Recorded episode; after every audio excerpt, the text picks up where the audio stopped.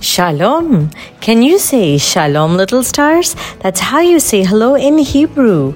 Welcome to Patrika's News App. Real news that's fast, fun, and keeps you happy. Today is Thursday, October 12th, 2023, and here are today's matters for chatter. Number one, as Mahatma Gandhi said, an eye for an eye will make the whole world blind. There are wars around the world to either get more power, like the Russia Ukraine war, or those to seek revenge for lost lives, like the newer Israel Hamas war. While we can't also judge what's right or wrong, as we can't replace lost ones, and we can't pacify those that want answers and actions. Either way, many others lose their lives unnecessarily. Israel is seeking volunteers to help with the war and get supplies for hospitals.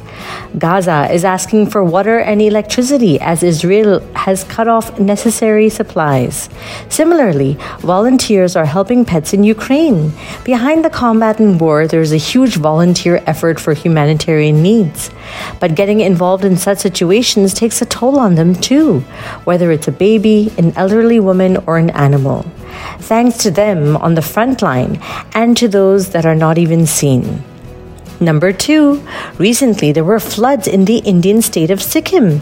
The capital of Sikkim is Gangtok, but the dam that burst was on a glacier lake called South Lhonak. It's created a flood along the river Tista, but people wondered why it's happening despite warnings that the dam and lake need attention. While the reason remains unknown, it is essential that a warning system be put in place for the future. For this dam and any others, science has made obvious progress, and it's only fair to start using it. Some catastrophes we can't help, but some are preventable, or at least we can minimize the damage. About 600 lakes in the Himalayas are in are at risk because of melting glaciers. And now we can't wait to set up the alert systems. Number three, did you know that chameleons change colors according to their surroundings? They can adjust according to the color, which is called camouflage. This is a special adaptive feature, just like some worms and aquatic animals have bioluminescence. But what's different about their makeup that allows them to do this? Turns out that chameleons have small crystal like skin cells in their pores that reflect the colors around them like mirrors. How cool! They are called iridophores. And speaking of bioluminescence, this year's Wildlife Photography Award was awarded to French underwater photographer and marine biologist Laurent Ballesta for a luminescent image of a horseshoe crab on the seafloor with three golden trevally fish swimming along its back. It's the second time Ballesta has won the honor. In 2021, his shot of camouflage groupers in a Milky Way cloud of eggs and sperm took home the top prize as well. And now for today's mega matter. This year's Nobel Prize for Economics went to Professor Claudia Goldin. She is an economics professor at Harvard University and went to Cornell University herself.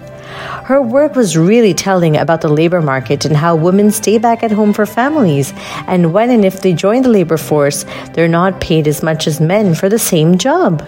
Of the 65 times women have been awarded a Nobel, only three have ever gotten it for economics, and she's the first to get it as a solo prize.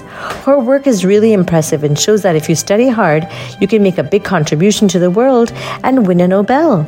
However, as I was researching, I saw that one of last year's winners was Ben Bernanke, the person credited with the downfall of the US economy in 2008 for helping failed banks and failing the economy. Instead, he also went to Harvard.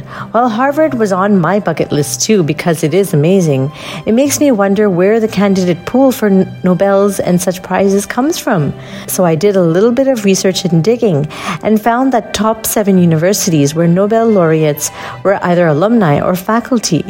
The first is Harvard with 150 laureates, Columbia with over 100, then Cambridge, followed by University of California, U Chicago, and Oxford and MIT. And they make an ecosystem for research, which is the key, providing master's and PhD programs for extended work on a topic. That's why universities that are only undergraduate, like the IITs, don't have research that has won. Today's word of the day is humanitarian. That means things we do because we feel like humans. And finally, for today's quote of the day, the ultimate measure of a man is not where he stands in moments of comfort and convenience, but where he stands at times of challenge and controversy.